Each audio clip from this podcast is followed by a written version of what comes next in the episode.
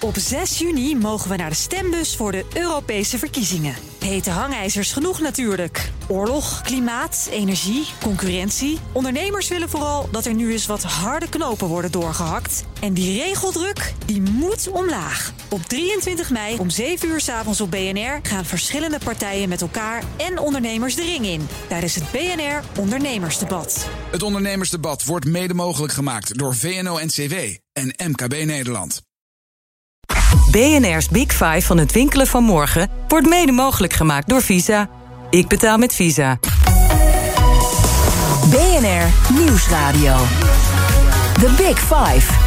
Diana Matroos. Shoppen. Het was een van de weinige dingen die voor een beetje vermaak zorgden tijdens de lockdown. Maar de retail kreeg wel met grote verschuivingen te maken. Fysieke winkels kregen een klap en online ging het intussen sky high. Waar ik nou heel erg benieuwd naar ben, is naar de next step. Met welke verrassingen gaat de retail komen waarvan nu denken dat kan helemaal niet? Kortom, hoe gaat het winkelen van de toekomst eruit zien? Dat bespreek ik deze week met de topspelers uit de retail in BNR's Big Five van het winkelen van morgen. En de eerste gast waarmee ik aftrap vandaag, dat is Annie van der Velde, CEO van CCV. En nu denk je, CCV? Nou, geloof me, je hebt al heel vaak zaken gedaan met dit bedrijf. Vaak zonder te weten. Annie, van harte welkom. Uh, als je dan op een verjaardagsfeestje bent en je vertelt wat je doet, wat is dan doorgaans de reactie? Nou, over het algemeen zijn mensen behoorlijk onder de indruk. Dus als ze het vooraf al niet wisten, dan, uh, dan hebben ze ineens iets van: wow, zijn dat jullie kastjes? Want vooral onze kastjes zijn eigenlijk het meest bekend. En dan zie je toch dat, ja, dat we heel veel marktaandeel hebben, omdat die kastjes op heel veel plekken natuurlijk staan. Uh, ja, en als je dan wat meer gaat vertellen over wat payment eigenlijk is en de complexiteit erachter, om vooral ook te regelen dat dat geld van al die rekeningen naar andere rekeningen gaat, dan nou, zijn ze ook best best wel onder de indruk van, uh, ja, van het hele spel daarachter. En, en, en kastjes, uh, nu zitten de, de luisteraars nog te denken: kastjes, welke kastjes? Kastjes, kastjes ja. De betaalterminals, wat we vroeger dus de pinterminal noemen. Nou, tegenwoordig betalen we grotendeels contactloos. Dus in die zin is de pinterminal als naam al een beetje uit. Hè? Maar betaalterminal noemen we ze. Ja, het zijn over het algemeen die met die mooie blauwe schermpjes... waar je je contactloze pas of je mobiel bovenop moet, uh, moet doen om mee te betalen. En uh, ja, die staan uh, in Nederland, België, Duitsland... In, in heel veel verschillende winkels. En ja, wij zijn een bedrijf wat inmiddels in meer dan 25 landen onze oplossing leveren. Ja, dus, jullie zijn echt overal. En wat ik zo leuk vond, mijn zoon van 19 werkt in de horeca. En nu vertelt mam, wat ga je doen morgen? Dus ik vertel iets. Oh ja, ja, ik kan me wel herinneren. Bij het afrekenen, ook in het restaurant, daar staat inderdaad CCV. Dus uh, hij wist het uh, toch ergens wel, maar we zijn er niet echt uh, bewust van. 60% van het betalingsverkeer in Nederland regelen jullie. dus jullie zijn marktleider. Toch nog even om gevoel te krijgen wat jullie allemaal doen. De OV-chip gaat via jullie volgens mij. We zijn, eh, we zijn zeg maar een speler bij, uh, bij de OV-chipkaart. Maar dat gaat niet per se. De, de transacties die worden zeg maar bij ons uh, voor een deel geprocessed. Nou, wat we doen, ik zal het proberen even in het kort uit te leggen. He, dat 60% marktaandeel, dat zit hem vooral even ook op de terminal. Dus we hebben een marktaandeel van 60%. Daarnaast, dus naast het leveren van betalen in de winkel, doen we dat ook online. Dus we leveren natuurlijk ook de online betaaldienst. Dus wat... uh, iDeal bijvoorbeeld, als ik dat gebruik, dat gaat ook allemaal via dat, jullie? Dat voor een deel gaat dat via ja. ons. Hè. Dat gaat niet alleen maar via ons. Er zijn nog meer spelers in deze markt. Maar voor een deel loopt dat via ons. Je hebt natuurlijk ook uh, onze grote concurrent, zal ik maar zeggen, Equens Worldline, die daar veel van doet. Maar wat heel belangrijk is, is dat je aan de achterkant regelt dat als jij betaald hebt bij, nou ja, waar, hè, bij het benzinestation bijvoorbeeld, dat dat geld van jouw bank naar de bank van het benzinestation gaat. En dat is natuurlijk onzichtbaar voor de consument. Maar dat moet natuurlijk allemaal wel netjes geregeld worden. En dat, dat, daar zitten natuurlijk ook een heleboel vernieuwingen in. En daar gaan we het ook uh, dit uur over hebben. Maar ik wil toch, als het gaat om revolutie, ook even je vader benoemen in dit uh, verhaal. Want het is een familiebedrijf. Hè? En CCV staat voor Computercentrum Cor van de Velde. Jouw vader dus. Ja. En je nam het bedrijf in 2013 van hem over. Hoe revolutionair was hij? Nou, ik kan wel zeggen dat mijn vader eigenlijk de revolutionair was. En ik kom straks even terug op dat we nu eigenlijk vaker spreken van een evolutie dan van een revolutie in betaalwereld. Maar dat is uh, denk ik eentje wat je niet zo voelt, maar nou, wat in werkelijkheid het, uh, het, toch wel een beetje zo het is. Het me wel. Maar... Ja, maar mijn vader was echt een revolutionair. Hij is in, in 58 zijn mijn beide ouders begonnen met het bedrijf als accountantskantoor. En in 1969 is mijn vader naar Amerika gegaan en heeft daar een licentie gekregen voor een geautomatiseerd boekhoudsysteem. Vervolgens werd er dus een grote computer aangeschaft en ineens hadden we alle benzinestations Shell, Esso, Total, BP als klanten, eigenlijk de hele keten, omdat die eigenlijk wel op zoek waren naar een ja, semi-geautomatiseerde boekhouding. Want ja, eigenlijk allerlei spelers, natuurlijk franchise-nemers, niemand is geïnteresseerd om nu zelf de boekhouding te doen. En het is zo fijn als je dat gewoon op één, twee pagina's als overzicht hebt. Dus dat was al heel revolutionair. Dat was een enorme maar revolutie. er kwam nog een hele grote stap. Ja, vervolgens eh, in de tachtige jaren ontstond er een behoefte bij met name ook weer diezelfde klanten. Dus het is altijd klantgedreven innovatie geweest. Want er waren heel veel roofovervallen op die tankstations. En dat was eigenlijk het punt dat men dacht: ja, dat cash, dat is eigenlijk iets, daar zouden we van af moeten. Nou, we weten allemaal dat het een hele lange weg eh, gaat. maar uiteindelijk is dat de introductie geweest, en de trigger om die betaalterminal in Nederland eh, te introduceren. Want die tankstations zeiden van zorg dat wij niet al dat cash hier hebben. Ja, wat is de oplossing? Nou, die oplossingen die waren er al in, eh, onder andere in de UK. Daar had mijn vader op dat moment ook een bedrijf. Dus die introductie van die betaalterminal in Nederland was nou ja, relatief, ik zeg nu, ik zeg nu relatief eenvoudig, maar was natuurlijk echt wel een revolutie. En ik denk dat dat wel uh, ja, een van de belangrijke pillars nu is ook van, uh, van ons bedrijf. En daarnaast mijn vader eigenlijk doorgaan met aankopen van bedrijven in andere landen. En zo Zo is dat een heel groot bedrijf uh, geworden. Ja, echt gigantisch. Ja. als je dan kijkt hoe hij het werk deed, lijken jullie dan op elkaar? Ben je ook revolutionair? Dan komen we straks bij die evolutie. Nou, mijn vader en ik zijn alle twee wel van de stip op de horizon. We gingen vroeger um, altijd naar, naar de film in de 70 jaren. Ik ben een kind uit de 60 jaren. En dan James Bond was natuurlijk, hè, daar, daar gingen we natuurlijk vooral heen. En ik herinner me vooral ook die iris-scan waarmee dan deuren openen gingen. En mijn vader had altijd zoiets van: Weet je, dat is de toekomst. Daar gaan we naartoe. Nou, en dat is natuurlijk ontzettend grappig als je dat nu plot op hè, wat we aan het doen zijn met biometrics. Dat dat straks allemaal kan. Maar ook wel weer hoeveel tijd dat uh, geduurd heeft. Nou, in die zin ben ik ook wel van een beetje dat visionaire. Ik hou heel erg van vooruitkijken.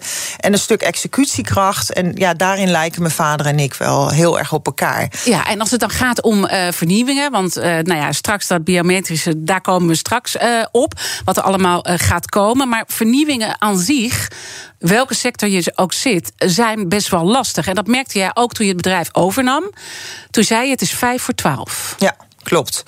Toen ik uh, in, uh, in 2012 bij, uh, bij CSV kwam te werken, toen realiseerde ik me dat we echt wel op een enorme achterstand stonden. Ik had zelf daarvoor een eigen bedrijf gehad in Serious Gaming. En ik had ook een achtergrond als dien van Media en Entertainment Management. Dus was al vanaf 2002 met e-commerce bezig, met m-commerce. En eigenlijk was CCV daar onvoldoende op voorbereid. Er waren wel eens wat pilots geweest, maar het was eigenlijk nooit echt doorgezet. Dus in 2012 was er nog helemaal geen spoor van online payments. Er waren nog geen payment service provider, om het maar zo te noemen. Ja, en dat was voor mij wel een hele belangrijke trigger. Om zo snel mogelijk te zorgen dat die kant ook uh, weer, ja, dat die geïmplementeerd ja. zou worden binnen CCV. En wat heb je gedaan toen?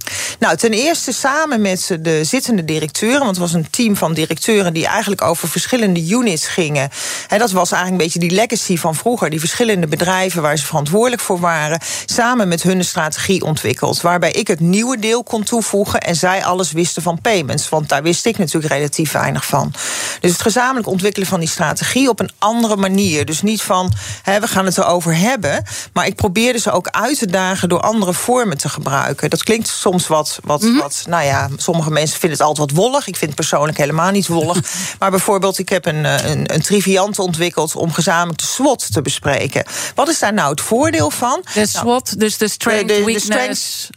Opportunities en and threats? We opportunities hebben- en threats. Ja, je Degene kan- met e- economieles, eh, die weten hem nog. Ja, nou ja, dat, zijn, zijn, dat is een, een, een heel belangrijk iets op basis waarvan je strategie moet baseren. Maar om nou te voorkomen dat er heel veel discussie zou ontstaan, als je dan in een spelvorm dingen aanbiedt, mensen vragen stelt over, nou bijvoorbeeld de, de, de terminals, eh, aantallen terminals, maar ook wat eh, de sterkte is van je development centers, et cetera, ga je veel meer het gesprek stimuleren. En dat was En, en bedoel ook je dat dan intern, dat je dat gesprek Ja. eh, stimuleert? Want mensen gaan altijd in weerstand als het om vernieuwingen gaat. En, en door dat gewoon heel schematisch aan te pakken. Precies, die weerstand, die wilde ik wegnemen. Ja.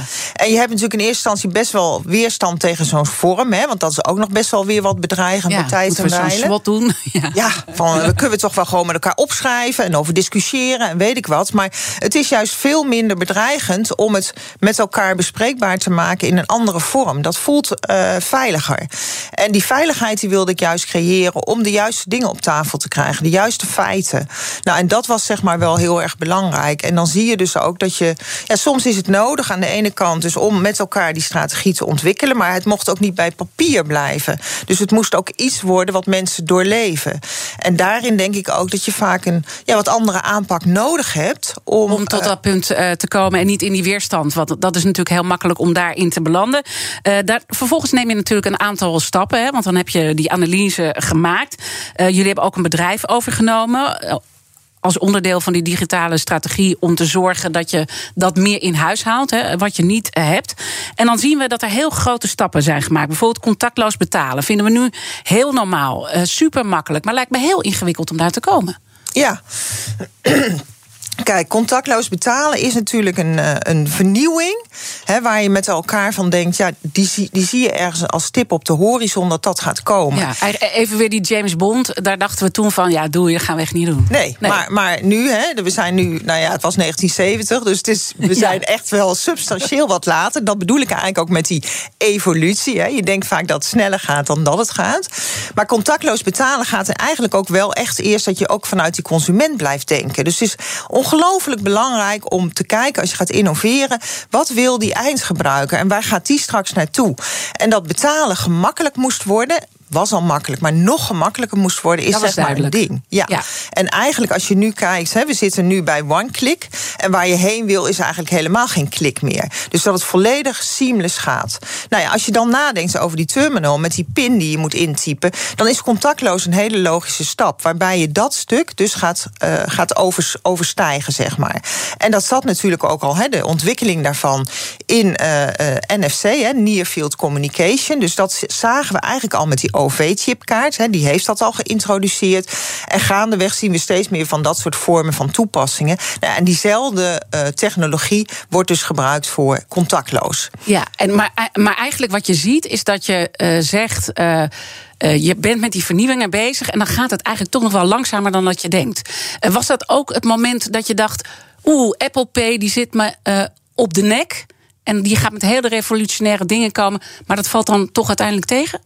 Ja, nou ja. te- ik, ik, ik zal niet zeggen dat Apple Pay tegenvalt in die zin, maar wat het Dat ligt me misschien een beetje te Maar gevoelig de om te zeggen. angst, de angst was eigenlijk wel toen ik in 2012 binnenkwam... dat ik dacht dat dit soort vormen van betalen al veel sneller... onze manier, hè, dus de, ons businessmodel, volledig zou disrupten. En dat is enorm meegevallen. En daar spelen een aantal elementen spelen daar een rol in. Ik denk dat Apple Pay ook gewoon langzamer op gang is gekomen... in de zin van, nou ja, in 2014 kwam Apple voor het eerst op de markt... met de, de 6, waar NFC Technology in zat. Dus dat was eigenlijk ook al een soort van vertraging. Was voor mij een signaal van, oh gelukkig, zo hard gaat het nou ook weer niet. En ik denk wat gewoon eh, eh, belangrijk is, is dat je echt inderdaad denken in termen van evolutie. Dus als je kijkt ook, we hebben 2010 hadden we het al volop over mobiel betalen in onze sector. En als je nu kijkt, we hebben nu afgelopen jaar, is het aandeel dus van contactloze betalen met, betalingen met een mobiel is ongeveer 12% geweest. 12 tot 15% Dat is eigenlijk nog heel weinig. Weet je, dus je ziet ook dat het stapsgewijs eh, gaat. Deze week praat ik met vijf kopstukken uit de wereld van het winkelen van morgen. Later deze week spreek ik onder andere nog met de CEO van Bol.com en met Michiel Witteveen, die onder andere de blokker heeft overgenomen. Mijn gast vandaag is Annie van der Velde, zij CEO van CCV. Die, die, die worden lijken een beetje op elkaar, marktleider in de betaalbranche. Um, als we dan nu eventjes die stap richting uh, de toekomst maken, dan uh, moet je ook kijken van hoe gaat de consument zich uh, ontwikkelen qua gedrag. Wat valt jullie op als jullie kijken naar de onderzoeken die jullie doen? Um, nou, als ik even kijk, er zijn een aantal zaken, denk ik, bij de consument die van belang zijn. Ten eerste schijnen we traditioneler te worden. Vind ik een heel interessant gegeven. Oh ja? Ja. In welk opzicht? We worden traditioneler als je bijvoorbeeld kijkt naar alle wat we op de media zo allemaal voorbij zien komen. We gaan ook weer wat meer terug naar lokaal. Hè. Dat, is, dat is niet eigenlijk traditioneel, maar dat is bijna weer uh, vernieuwend, zou ik bijna zeggen. Um, en ik denk dat er een ander aspect is, namelijk het no-nonsense. Dus we zijn ook, en dat heeft natuurlijk te maken ook wel met onze behoefte aan meer sustainability. We vinden ook van doe maar gewoon. En het is ook helemaal niet meer gek om tweedehands te kopen. Dat zijn allemaal dingen dat zijn ontwickelingen die zo door de jaren heen ja, toch veel sterker weer naar boven komen. Dat zijn zaken die onder andere uit onderzoek van Motivaction naar boven komen. Pvision heeft onlangs een onderzoek gedaan, vind ik ook heel leuk, uh, in 2020 onder consumenten in Nederland, België en Duitsland. En daar komt onder andere naar voren dat een, een deel van de mensen ook nu, nu bewust kiest om lokaal te kopen. 20% van de consumenten geeft aan, ja weet je, wij kopen nu bewust lokaal om die lokale winkelier te supporten. Ja. Vraag is natuurlijk of het en gezonder, hè? dat is natuurlijk gezonder ook is natuurlijk een hele, een hele belangrijke. Supporten, duurzaamheid. Support is een hele belangrijke. Duurzaamheid is een, is een belangrijke. Uh, en daarin speelt natuurlijk nog altijd een belangrijke rol vanuit die consument. Hè? Krijg ik het snel geleverd? Dat was trouwens vroeger in Nederland ook al. Wij waren in Nederland een beetje koploper daarin. Komt ook omdat we een klein land zijn. Hè? Als je in Duitsland, ja, product moet uit München komen, dan ben je eerder geneigd om te denken, nou ja, het kan ook wel twee dagen duren. Maar in Nederland is same day delivery zo'n beetje he, de norm. Maar we zijn nu, als het sustainable kan, ook wel geneigd om te zeggen: nou ja, mag het hoeft het niet duren. meer. Het mag wat Ja. langer duren. Dus ik vind dat allemaal wel hele. uh, En maar wat is er dan het traditionele in het verhaal? Um, ja, het traditionele is nou bijvoorbeeld wat je ziet met familiebedrijven. Hè? Iedereen is ineens weer, sinds een aantal jaren is de familiebedrijven zijn weer helemaal hot. We zijn weer goed voor de economie. Terwijl vroeger was het toch een beetje maar, Ja. ouderwets, zeg maar. Een familiebedrijf was Nou, dat traditioneel. zit jij in ieder geval en- goed met je familiebedrijf. Maar dat Eh, soort sentimenten. Ja. Oké, dus dat zijn een beetje de verschuivingen. Maar hoe eh, relateer je dat dan aan de betaalmarkt? Want daar ga je uiteindelijk. Hè, je ziet een beetje hoe wij ons gedragen, maar wat betekent dat? Nou, ik denk dat het gedrag, want het gaat dus eigenlijk over shoppinggedrag. Hè. Dat is natuurlijk ook het thema. En vervolgens komt er dan betalen bij eh, om de hoek kijken. En als je op zich kijkt dan eh, naar dat gedrag van hè, wat we dan willen, dan moet je nadenken, bijvoorbeeld in, eh, in dit geval over lokale platforms. Hè. We zien dat, dat consumenten het, het nou, bij lokaal kopen gewoon kijken naar lokale platforms waar vaak meerdere spelers, verschillende spelers in samenwerken. Nou, dan moet je gaan nadenken over betalen in de zin van dat geld moet dus van veel consumenten naar veel producenten die aan die achterkant zitten. En sterker nog, als je gaat nadenken over de sharing economy, de deeleconomie, dan is het zelfs zo dat consumenten ook weer aan andere consumenten verkopen. Hè, voorbeeld een zorgplatform. We zijn ook bezig betrokken vanuit payments bij een zorgplatform. Ik noem even geen namen. Nee, fijn. Maar een zorgplatform gaat er over het aanbieden van zorg en over het ontvangen van zorg. Dan gaat het ook over allerlei producten, medicijnen, nou ja, noem maar op. Aanbod van, uh, aanbod van diensten, zoals uh, doktersdiensten. Maar ook gewoon puur sec over ervaringen. Ervaringen met elkaar uitwisselen. Mensen die gewoon ervaringsdeskundigen zijn. Maar ook, ja, ik ben de thuiszorger en ik kom bij jou op bezoek. Ja, Zo'n platform verbindt mensen, maar is natuurlijk ook complex, want er moet betaald worden. Er gaat een transactie over en weer en die transactie moet betaald worden. Daar zitten heel belangrijke elementen in en dat element heet betrouwbaarheid. Kijk, vroeger ging alles één op één. He, ik, jij leverde mij een dienst en Ja. ik betaalde jou direct. Dus jij wist ook, nou, dat is oké. Ja. Nou, nu is dat uitgesteld. Want misschien heb je online betaald. Of misschien wil je liever achteraf betalen. Dus je moet iets creëren. En daar eigenlijk in essentie, is misschien heel saai. Maar in essentie is een van de belangrijkste dingen in payments. is het creëren van die betrouwbaarheid. Ja, en, die, en, en dat is dus uh, veranderd. omdat je dus veel meer spelers hebt die je met elkaar moet connecten. Dus dat is de complexiteit voor jullie in dat verband. Dat is één ding. En de andere is dus dat het in, de, in die hele customer journey, en die hele klantreis, is het moment van betalen losgekoppeld van het moment waarop de dienst of product geleverd wordt. En daarin moet je dus creëren dat, er, dat het zeker is dat die, nou ja, die winkelier zijn geld krijgt, maar de klant ook het product krijgt op de manier zoals hij dat wil. En, en, hoe, en hoe realiseer je dat dan? Nou, dat is natuurlijk heel uh, uh, cruciaal. Dat kan onder andere door uh, tokens te creëren. Hè. Dus ik heb online betaald en ik heb daarmee een token gekregen, waardoor ik straks makkelijk die bioscoop in kan. Hè, want ik heb gewoon hier nou, een QR-code. Klinkt bijna een beetje als cryptomunten. Of ga ik dan te ver? Nou, dan ga, dan ga je wel te ver. Er zijn, zijn, zijn oprecht verschillende dingen. Ja. maar het is wel. Je, het tokenization is wel een heel belangrijk element in onze markt. Omdat je die twee momenten op de een of andere manier moet je die aan elkaar zien te koppelen. En dat is zeg maar ja, wat we dan tokenization noemen. Maar goed, even terug naar uh, jouw vraag. Hè, van hoe, hoe zorg je er nu voor dat je, die, uh, dat je die betrouwbaarheid ook met elkaar kan garanderen? Nou, er zit natuurlijk ook heel veel achter waar we met elkaar ook als sector mee bezig zijn. Hè, de infrastructuur die we met elkaar hebben neergelegd. Maar ook nou, vorig jaar, ik weet niet of je dat weet, maar het is er een introductie geweest van uh, een, een, dubbele authenticatie hè, online. Vroeger kon je heel makkelijk met je creditcard nummer invullen, et cetera. En dan was het klaar. Mm -hmm. Nou, daar is er nog een extra stap overheen gekomen. Ja, dus je ziet dat de sector. er gebruik van. Ja. Precies, de sector ja. die, die is heel erg gericht ook op het creëren van die veiligheid. Maar als je, als je bijvoorbeeld die QR-code die je net uh, noemde. en je wilt dan die veiligheid daarin garanderen, wat breng je daarin aan dan? Nou, die QR-code op zich, hè, dat is dus trouwens heel grappig. Want die QR-code was voor in West-Europa eigenlijk al een beetje afgeschreven als technologie. Maar die technologie die is eigenlijk teruggekomen omdat die in andere, nou ja, Azië, Afrika heel veel gebruikt werd, omdat die heel gemakkelijk was. Nou moet je aan die achterkant moet je zorgen. En dan kom je eigenlijk, een QR-code is eigenlijk niets anders als het creëren van een trigger voor een online payment. Dus in wezen, daar hoeven we niks extra's voor te doen. Dat zit al in onze uh, platformen aan de achterkant.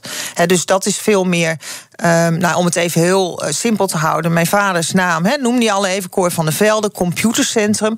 Dat computercentrum, dat datacentrum wat erachter zit... dat is cruciaal voor die veiligheid.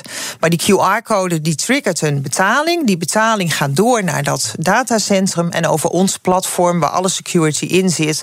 wordt dat dan uiteindelijk ook gerealiseerd. Mijn gast in BNR's Big Five van het winkelen van morgen is Annie van der Velde, CEO van CCV. Zoals gezegd, marktleider in de betaalbranche. En straks wil ik heel graag met je verder praten over die veiligheid. Want dat is natuurlijk wel cruciaal.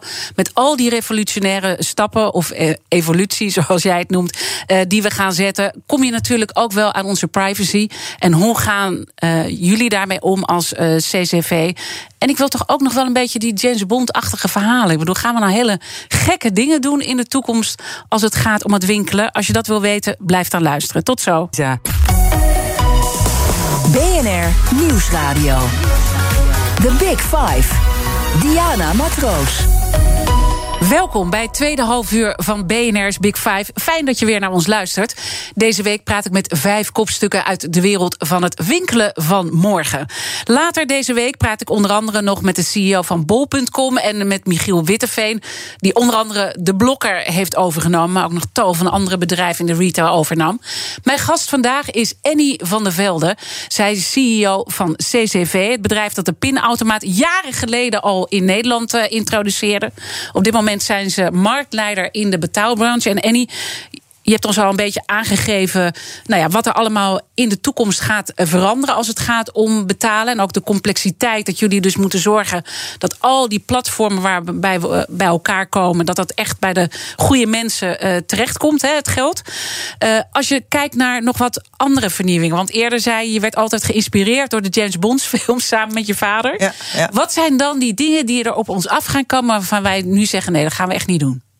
Nou, ik denk dat uh, één interessante natuurlijk is. Hè, we hebben het uh, wel vaker gehad over die RFID-chip, die je dan onder je arm zou kunnen implementeren. Dat is uh, Radio Frequency Identity, heet het geloof ik, de technologie. Nou ja, dat is natuurlijk eentje, dan kun je je voorstellen dat je de nachtclub inloopt en je kan er weer uitlopen, je hoeft helemaal niet te betalen. Alles gebeurt met die chip. Maar ik denk dat wij mensen daar een beetje angstig voor zijn. He, er ja. zijn best wel wat van die innovators die al zo'n chip hebben. Maar ik zou niet de eerste zijn die hem gaat gebruiken, zal ik maar zeggen. Dus dat gaat misschien ooit komen, maar dat duurt nog heel lang. Dat denk ik wel. Ik denk, kijk, je kan natuurlijk vergelijken met als je zoiets dergelijks. Hè, dus als je een, een, een betaal-app in je telefoon hebt en die wordt uh, vanzelf geactiveerd, omdat jij daar toestemming voor hebt gegeven hè, in een bepaalde winkel of omgeving. Dat is natuurlijk wat anders. Dan heb je zelf dat al aangegeven en dan zit het buiten ons lichaam. Ik denk dat ons lichaam daarin dat toch nog. Dat is toch een grens. Ik, ja, Dat, ik denk dat dat een, een lastiger wordt. Nou, we hadden het net al even over die iris-scan. Ik heb uh, bij Schiphol zo'n premium-abonnement. Daar vind ik hem heel handig. Dat betekent eigenlijk dat ik mijn paspoort niet nodig heb. Ik hoef niet in de rij te staan bij de douane. Ik kan met mijn iris-scan gewoon erdoor lopen. Maar is dat nou makkelijker dan betalen met mijn mobiel? Vraagteken. Mhm. Dus je moet eigenlijk bij innovaties moet je altijd gaan nadenken aan de ene kant over het gemak van de klant. Hè. Wordt het er makkelijker van? En je moet kijken naar de bestaande omgeving, dus de bestaande infrastructuur. En het aardige is natuurlijk dat bijvoorbeeld de introductie van mobiel betalen, dat is in 2009 gebeurd in Afrika, in Kenia, met M-Pesa. En dat komt ook omdat daar geen infrastructuur was. Dus, innovatie... dus die zijn eigenlijk sneller in Afrika? Veel sneller. 85% van de mensen daar betaalt gewoon met mobiel. En wij hier, het is eigenlijk in wezen nog een fractie wat dat betreft. Ja. Dus je ziet ook die. Ik merk het ook soms, want ik doe het wel altijd uh, met mijn mobiel uh, betalen. Ik vind het ook, eh, ik denk door corona heeft dat ook wel een impact gekregen, hè, want het is natuurlijk veel hygiënischer. Maar soms zie je mensen ook nog, oh ja, doe jij het zo? Ja. dus dan zie je toch dat we nog, nog echt nog wel aan het veranderen zijn. Ja, daar zit echt een, een enorm stuk. En dus die innovatie, dat bedoel ik eigenlijk uit te leggen, die is enerzijds ons gedrag als mensen, wat willen we adopteren, maar ook hoe ziet infrastructuur eruit. En daarin, kijk, in, in China word je gewoon uitgelachen als je nog met je Mastercard wil betalen. Want iedereen betaalt met zijn mobiel. Maar dat is ook een heel ander verhaal. Dat, dat, dat, dan komen we eigenlijk op wat we dan de digitale wallet noemen. WeChat zou je eigenlijk kunnen beschouwen als een soort van digitale wallet. Waar alles in zit. WeChat is eigenlijk ooit wel ja, ontstaan vanuit een behoefte. Maar ook ontstaan vanuit het feit dat de omgeving in China natuurlijk zwaar gereguleerd was. Facebook kon daar niet binnenkomen. Alle social media die wij hier hadden, die, die, waren daar verboden. Nou, door die omgeving is daar iets eigens ontstaan. Dat is WeChat. Want in WeChat kun je dus berichten sturen, video's uitwisselen. Je kan betalen. Maar wat ook heel ja, in die zin de digital wallet is, is dat waar je ook komt, je, met WeChat kan zien van, hé, hey, krijg ik hier een aanbieding? Krijg ik hier een korting? Dus je bent eigenlijk uh, aan het winkelen en tegelijkertijd word je gevoed. Exact. Hè? Van, uh, er is nu een korting daar um, bij die en die winkel. Ja. Of je kan daar en daar... Um, een Precies. lekker broodje krijgen, want dat vind je zo lekker. Nou, en die digitale wallet, zo'n gedachte, ja. dat vinden wij natuurlijk ook ideaal. Maar de keerzijde is er ook, want WeChat weet dus alles over jou dus eigenlijk is het, gaat het zover dat alle data, en dat is natuurlijk ook daar ja, de mhm. omgeving, hè, mm maar privacy en GDPR is natuurlijk heel anders als die bij ons. Ja, en dan krijg je toch een soort angst van: uh, gaat hij me straks ook voorspellen met wie ik moet trouwen? We kennen die leuke Netflix-series, geen namen noemen. Ja, ja, er is ook een mooie film uh, over gemaakt. Uh, dus, dus eigenlijk eh, zeg je, de, de vernieuwingen die we nu hebben geadopteerd, nou, dat is eigenlijk in Afrika begonnen. Nu is China heel erg belangrijk als het gaat uh, om vernieuwingen. En daar willen we misschien ook wel aan, want dat is ook wel misschien wel makkelijk en fijn. Maar moeten we het wel doen? Dat is eigenlijk nu het dilemma waar jullie ook in zitten in Nederland. Nou ja, zo, zo, uh, zo kun je hem ook noemen. Wat ik vooral bedoel is dat je ook moet kijken naar wat is je huidige infrastructuur en heb je die vernieuwing op die manier nodig. Ik denk dat we zeker toegaan naar een digitale wallet. Maar de digitale wallet, want die hebben we ook al. Hè, er zijn natuurlijk al voldoende mogelijkheden waarin je alles uh, al kan bundelen. Alleen de vraag is wel: gaan we dat op dezelfde manier doen als de Chinezen? Ik denk het niet, want wij hebben echt een hele andere wetgeving op het gebied van privacy en GDPR. En wij willen dat ook niet. Wij willen niet alles delen. Nee. Maar, maar de vraag is van, is het te stoppen? Want ik bedoel, uh, we zien nu ook al dat wij uh, ook, nou ja, we bestellen allemaal veel bij AliExpress, weet je wel. Dus we zijn ook al met die Chinese partijen bezig. Dus de autoriteit Consument en Markt zegt: dit is ook het tijdperk waarin de grote techbedrijven zich roeren op de betaalmarkt. En dat moet ook uh, andere regels met zich meebrengen. Ben je het daarmee eens? Um, ja, Kijk, ik, wel, ik vind eigenlijk al jaren, ik ben al jaren maar eigenlijk druk aan het maken over het feit dat we inderdaad heel eenvoudig aan Apple, aan Google en Alipay zo heel makkelijk onze data beschikbaar stellen. Terwijl de keerzijde is dat wij nu, hè, een aantal jaar geleden met de introductie van GDPR, dat we ineens een discussie krijgen over bescherming. Maar eigenlijk loopt dat al achter de feiten aan. Want we hebben al heel erg veel data gedeeld. Nou ja, we hebben nu. En jullie hebben, in, in alle eerlijkheid, jullie hebben natuurlijk ook al die data. Want jullie weten natuurlijk precies waar ik pin. Er is, er is een heleboel transactiedata, maar die, die is niet gepersonificeerd. En dat is natuurlijk het verschil. Als je nou kijkt naar zo'n WeChat-account, dan weten wij precies wie de persoon is. En die data is ook al verrijkt, omdat al die data in Mhm. die ene app zit.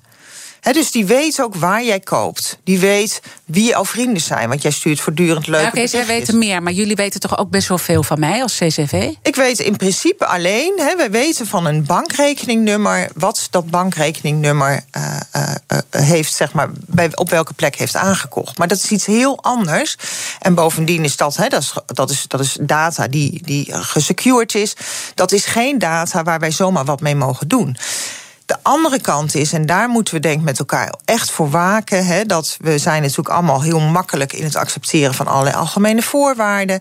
Maar we moeten, en daar, nou ja, daar is de Europese eh, regering gelukkig goed mee bezig, om ons daar ook op, op te wijzen op welke wijze we met onze eigen data zouden moeten omgaan. En eigenlijk zou je een soort versleutelde box moeten hebben waar jouw eigen data in zit. En jij bent degene die zegt: ja, ik wil het wel of voor een deel aan deze partij En dan, en dan wel stellen. op een makkelijke manier. Want nu krijg je vaak als je al eh, iets moet goedkeuren of niet, of de website werkt dan niet meer.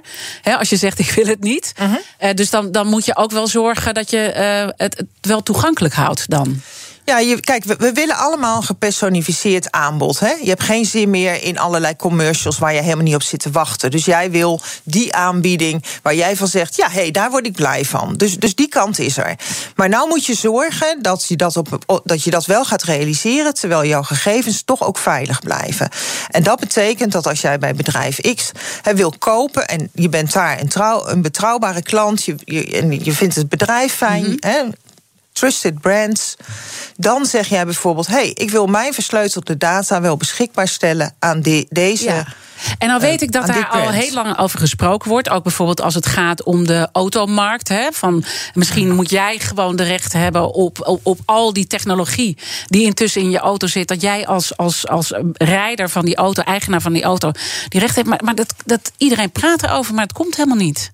Nee, ik denk dat het ook gewoon heel complex is om eh, A te realiseren. Ik denk dat we als, met name als consumenten, hierin ook te lang eh, niet onze stem hebben laten horen, om het maar zo te zeggen.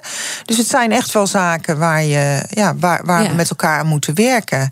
En die grote bedrijven hebben natuurlijk inmiddels best veel eh, vingers in de pap. Nou, want want dan wil ik toch ook even een Europese richtlijn erbij halen. De PSD2. Ehm, daarmee wordt het mogelijk voor consumenten om hun betaaldata te delen met derde partijen. En dan kunnen dus ook allemaal nieuwkomers op die markt. Dus eh, eigenlijk wordt alles alleen nog maar meer opengezet om data te delen. En het is zelfs een verplichting voor banken geworden. Ja, dat klopt. Ja, wat vind En- je daar dan van? Nou, op zich is het positief, hè? want het gaat ook om het stimuleren van concurrentie, het openstellen van je grenzen. Innovatie moet het stimuleren. Het zijn hele belangrijke zaken. De vraag is alleen in hoeverre het ook uit- uiteindelijk hè, de juiste innovatie eh, heeft gestimuleerd. En wat best lastig is, en dat is zeg maar, ik zit ook in het bestuur van de betaalvereniging. Wat best lastig is, is dat de kosten van de bestaande infrastructuur, hè, die heel goed draait in Nederland, want de samenwerking tussen de banken en de betaalinstellingen is al sinds jaren echt top. Dankzij onder andere de betaalvereniging. Maar die samenwerking die heeft ook tot een perfecte infrastructuur geleid. Ja, daar komen nieuwe spelers, die maken er gebruik van, maar dragen er niet aan bij. Dat is Ze best betalen wel een dilemma. voor. Ze betalen er niet voor. Nee. Nee. Nee, en dat is best wel een dilemma hoe je daar dan ook als sector uh, mee om moet gaan. En, en, dan zeg je tegelijkertijd: de overheid is. Hè, we hebben allemaal te lang gewacht en de consument heeft de stem uh, onvoldoende laten horen. En de overheid is nu wel goed bezig. Maar als ik dit dan allemaal zie, dan denk ik: nou, ik weet niet of het dan zo goed is. Ja, nou weet je, ik denk dat er heel veel initiatieven zijn die uiteindelijk in, eh, in de goede richting gaan. Maar het is wel een, een, een langdurig traject. En het zijn natuurlijk ook altijd ontwikkelingen waar wetgeving sneller misschien achteraan loopt dan uh, voorop loopt. Ja, en dat is, dat is gewoon buitengewoon jammer.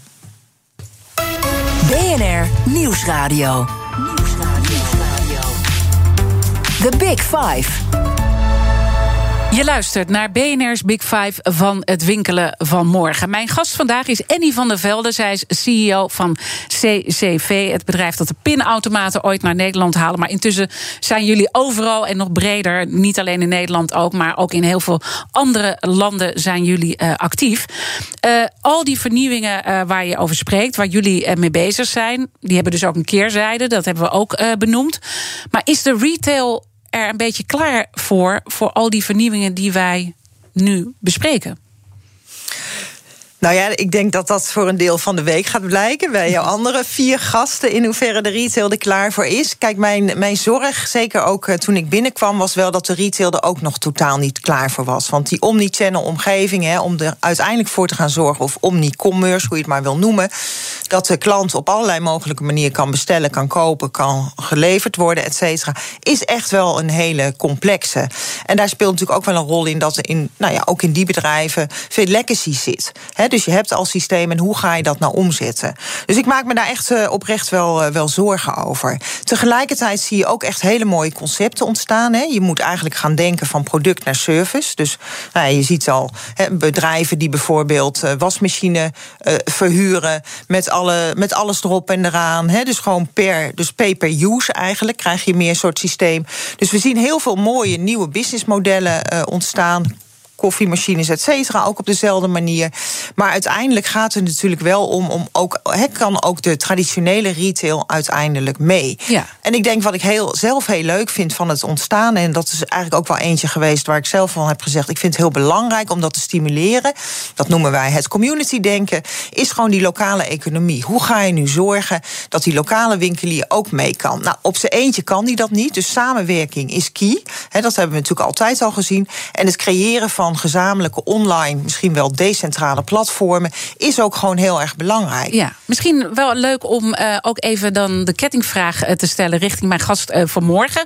Want dat is Michiel Witteveen, top, topman van de Mirage Retail Group.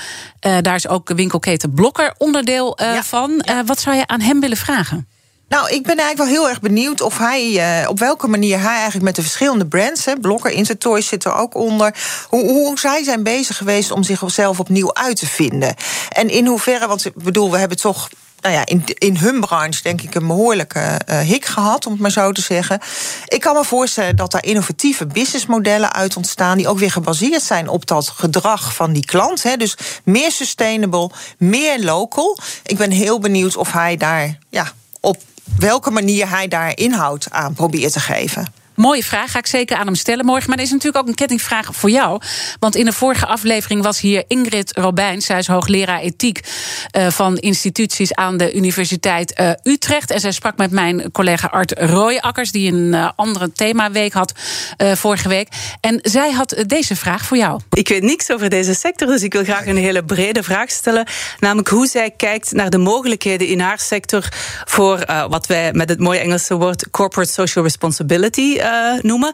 En of het een verschil maakt als je dan een familiebedrijf bent of niet. Wat de mogelijkheden zijn.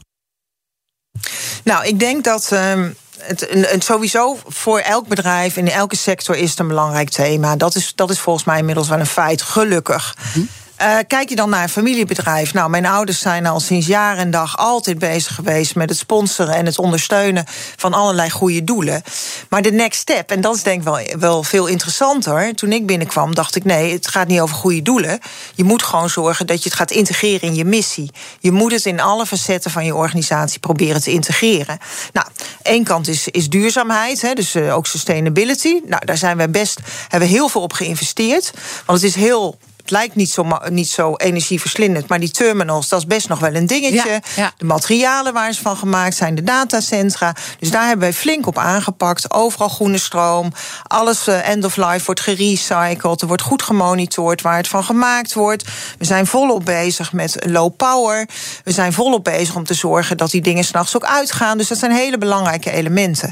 Maar de integratie in de missie, dat is voor mij belangrijk. Dus die social responsibility ging voor mij van het begin af aan over let's make payments happen. Waarmee ik eigenlijk wil zeggen, ik wil de lokale ondernemer ondersteunen om succesvol te zijn. En dat is heel mooi. Dat komt nu eigenlijk bij elkaar. Mhm. Ook in nou ja, die decentrale platformen, zeg maar. Maar ook in dat we steeds meer lokaal gaan kopen. Maar wat doe je dan echt voor die lokale ondernemer om die uh, sterk te houden? Want aan één kant hebben we de neiging om steeds meer lokaal te kopen. Aan de andere kant hebben heel veel ondernemers het natuurlijk door corona ontzettend moeilijk. Ja, nou wat wij uh, waar we mee begonnen zijn, is eigenlijk het creëren van een, een lokaal uh, loyalty systeem. Waardoor er data gegenereerd wordt over alle mensen die aankopen in die lokale omgeving. Dat is anders. Kijk, een, een kleine winkelier kon op zichzelf vaak geen loyalty systeem aanschaffen, was te duur. Om het op deze manier te organiseren betekent dat je ook samenwerking ging stimuleren tussen die uh, ondernemers onderling. En ook gewoon eigenlijk die value add. Want alleen kan het niet. Nou, dat is zeg maar één ding. Een tweede is nu dat we bezig zijn met allerlei platformen, hè, dus de platformen die al zijn, om daarin ook mee te kijken hoe kunnen we verder helpen om nu die next step te gaan mhm. genereren. Dat is aan de ene kant dus, hè, nou ja, je hebt allerlei ja. uh, bedrijven die daarmee bezig. Ik zal geen namen noemen, want dat is niet oké. maar uiteindelijk toekomend naar die deeleconomie, die sharing economy. En wat ik heel belangrijk daarin vind, is ook gewoon dat gesprek met die uh, lokale onderneming daarin. En gaat dat, is dat de wereld veranderen? Nou, ik zeg van kleinschalig ja, grootschalig uh, nog even niet. Maar we hopen natuurlijk wel dat dat uiteindelijk invloed gaat hebben. En we hebben afgelopen jaar onder andere ons, uh, onze giftcard systeem ook in meerdere uh, plaatsen in Nederland mogen introduceren. Nou, daar krijgen we gewoon van terug van gemeentes. Ondernemers vonden het een cadeautje. Die, waren, die stonden gewoon te juichen mm -hmm. dat we iets voor ze maar deden. jullie worden er uiteindelijk toch ook ergens beter van? Of is het echt alleen maar om terug te geven aan die lokale ondernemers? Nou, het is en en. Ik vind eigenlijk als je alleen maar doet om te geven, en dat vind ik in die zin wat, wat vroeger. Ik, ik vind ja. het fantastisch wat mijn ouders vroeger deden. Hè? Alleen maar geven om te geven. Maar ik vind juist in deze tijd gaat het ook over een sustainable business model creëren. Want je moet ook relevant blijven als bedrijf zelf. Exact. Maar ja. dan is het ook geïntegreerd in je missie. En ja. eigenlijk vind ik dat nog veel belangrijker als het gaat om corporate social responsibility. En is dat dan iets wat familiebedrijven ook uh, beter kunnen? Hè? Ik bedoel, er wordt vaak over de kracht van familiebedrijven gesproken. Is dit juist een kracht in coronatijd? Ik denk dat familiebedrijven dat veel authentieker doen. we hebben natuurlijk sinds nou ja, 2010 gezien dat heel veel bedrijven het heel mooi opschrijven in hun missie. Maar voeren ze het ook uit? Komt het ook van binnenuit? je kan met z'n allen wel gaan roepen: we doen dit of dat. Maar het moet uiteindelijk wel gebeuren. En ik zeg niet dat het niet gebeurt, want er zijn ook heel veel corporates die dat hartstikke goed doen. Maar ik denk wel dat familiebedrijven bij uitstek het DNA hebben om dat echt op een authentieke manier te doen. Blijft het een familiebedrijf? Altijd een goede vraag. Ja. Daar kan, ik, kunnen we, en, kijk, moeten we ook uh, zeker een keer een themaweek van maken uh, bij de Big Five familiebedrijven. Want dat blijft altijd heel boeiend. Ja, ik probeer mijn dochter te stimuleren om uh, nou, ook haar ondernemerschap op zich te nemen. Doet ze ook. dus wie weet wordt zij de opvolgster, zowel van mijn moeder Beb als van mij. Maar het zou wel superleuk zijn. Ja, maar ik kan. Ja, ik, ja, maar jij hebt er nog niet zo ver. Nou, ze is 21. Ze wordt binnenkort 21. Ehm, ze heeft al laten zien dat ze zeker ondernemer is. Maar ja, het, het is nog een stap te ver. Ja, maar dat is toch echt wel spannend, toch? Bij die familiebedrijven. Ja, dat is zeker, dat is zeker spannend. En het is natuurlijk ook altijd spannend van ja, hoe zich dat verhoudt tot de rest van de familie. Dat is, ja. Maar ik denk wel dat zij op zich goede kaarten in handen heeft. Goed. Ik wilde je heel erg uh, danken voor je komst. Annie van der Velde, zij is CEO van CCV. En natuurlijk zijn alle afleveringen van BNR's Big Five zoals altijd terug te luisteren.